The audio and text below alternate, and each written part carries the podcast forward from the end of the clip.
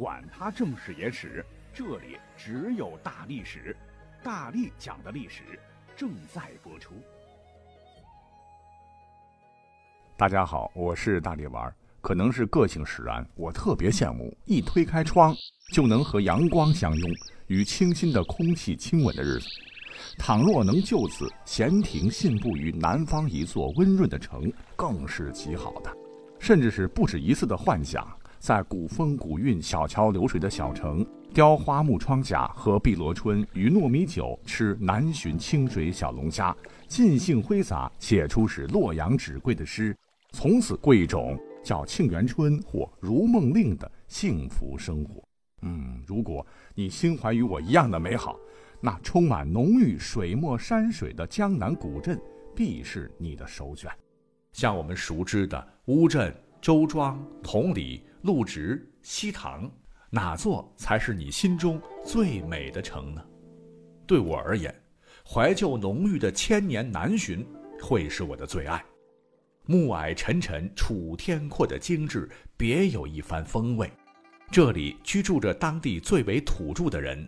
到这里，方可感受到江南水乡古镇里最为纯正、最为原始的古镇生活的气息。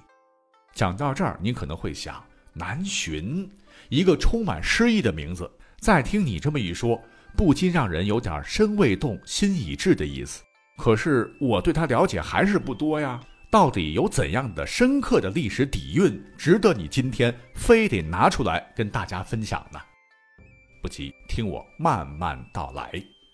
南浔位于太湖南岸，是浙江省湖州市接轨上海的东大门，更是明清时期为江南蚕丝的名镇，距今已有七百多年的历史，更是首个被列入世界文化遗产的江南古镇。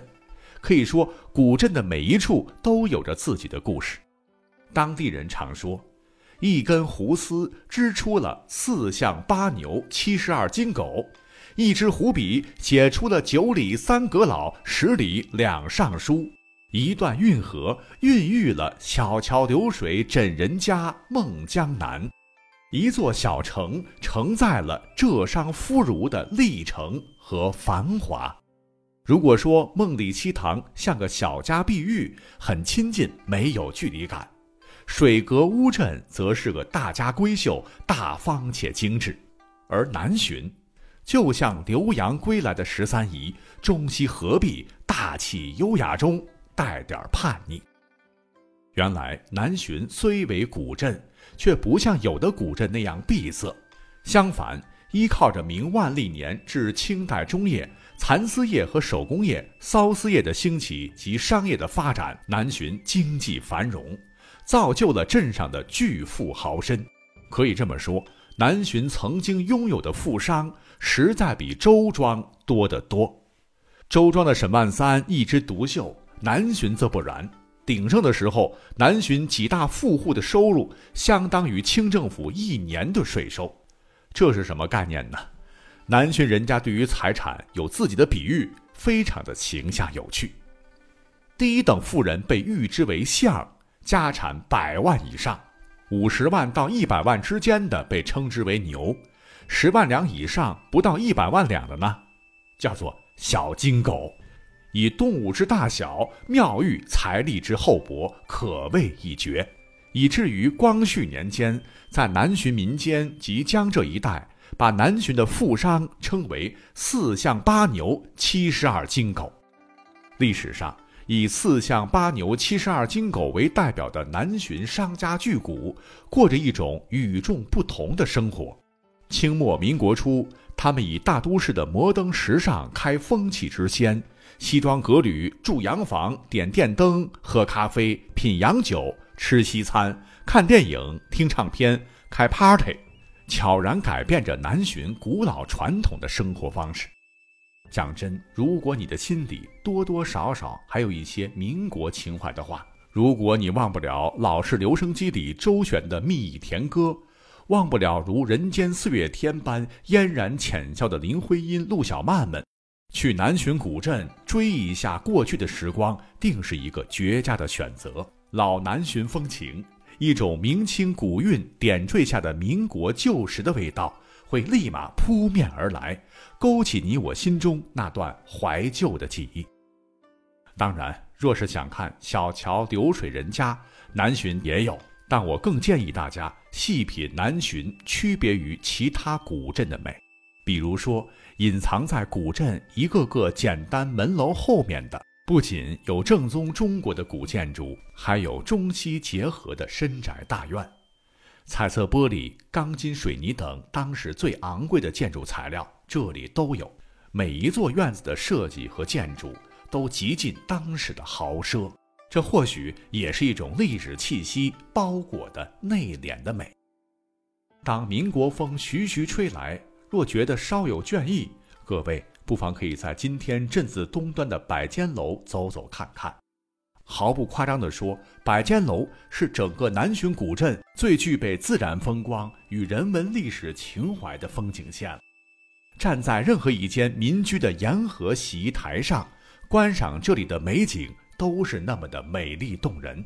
顿然间，有一种一样的江南古镇，不一样的南浔的特色。就这样区分开来了，这样的感觉是在其他江南古镇不曾有过的。当傍晚的时候，或者是清晨之时，整个古镇精致的令人如痴如醉，就像是一座生活着的古镇进入了山水画卷般一样清新典雅。哎，这可是明代建筑的保留。据说明代礼部尚书董定奋当年致仕后居于南浔。他的子孙与南浔百花楼主嘉靖年间的进士毛坤的孙女结婚，可谁曾想到，快要迎娶新娘时，毛坤家忽然提出董尚书家的房子不够宽敞，让媒人传话，女方陪嫁了一百个婢女，新郎家得准备住处。老尚书满口答应，立马造了一百间房子，号称百间楼，安住孙媳妇的婢女。若有一天你真的到了南浔，回想起大力丸今天讲的这个故事，一定要到百间楼看看哟。那到了古镇，还有一个好去处，非打卡不可，这便是小莲庄，莲花的莲。小莲庄之所以被命名为小莲庄，据说是庄园主人仰慕元代书法家赵孟俯，所以借用其建造的莲花庄之名。不过，小莲庄庄内园林的水池中确实是种满了荷花。在炎热的夏天，看着蓝天映衬下的一池碧绿，不禁让人心情会大好。阳光曝晒，争先绽放的荷花给宁静的池塘增添了无限生机。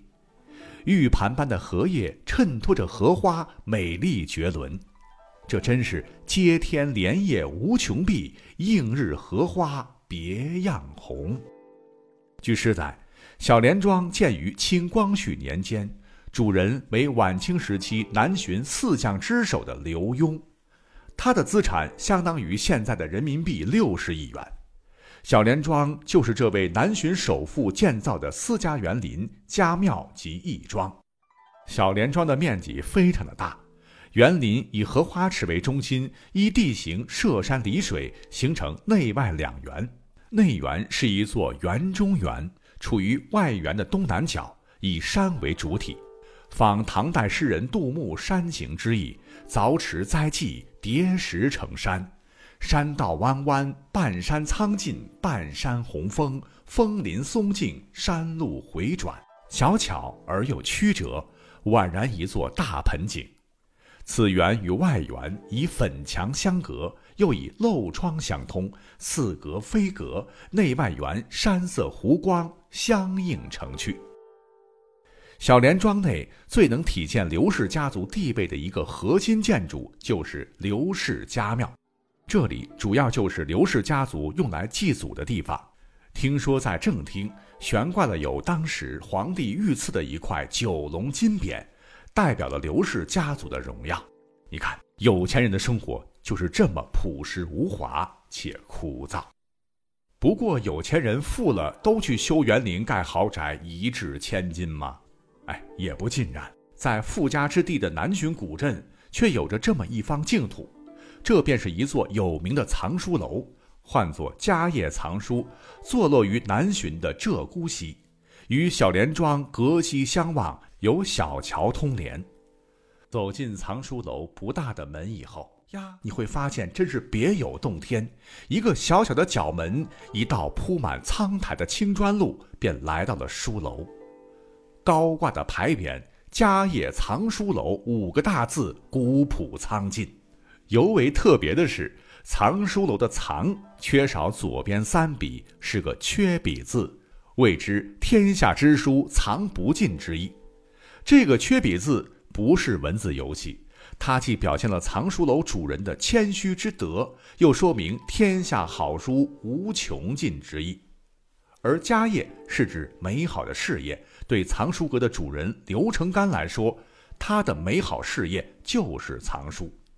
而这位刘成干，正是刚讲过的小莲庄主人刘墉的孙子。在继承祖上大笔遗产之后，他不善于经商，只喜欢藏书、读书、印书。这所藏书楼掩映在园中，楼外有园，园中有池，园内古木参天，浓荫蔽日。夏日，池中绿荷亭亭，红莲怒放。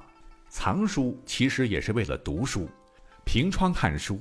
从小荷才露尖尖角开始，到菊残游泳傲霜枝结束，一年有大半年时间感受荷叶的美，荷花的香，着实好生羡慕主人当年神仙般的日子啊！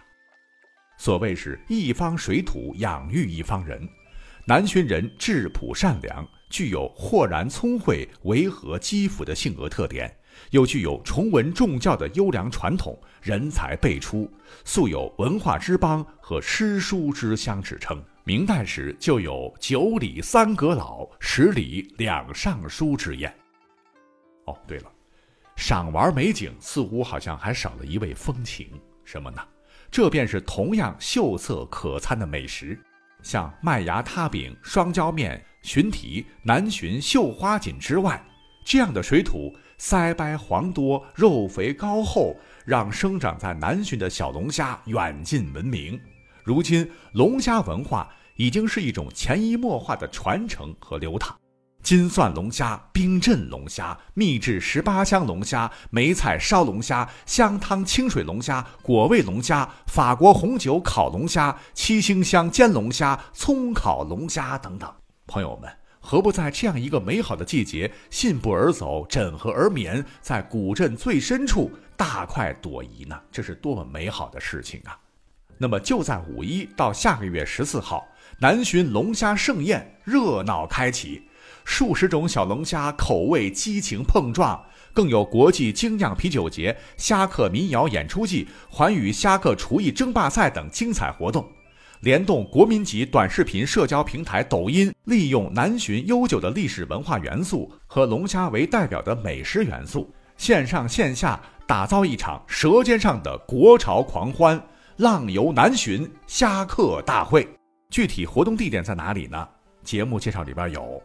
我们要是不忙的话，在春暖花开的当下，就一起参加吧。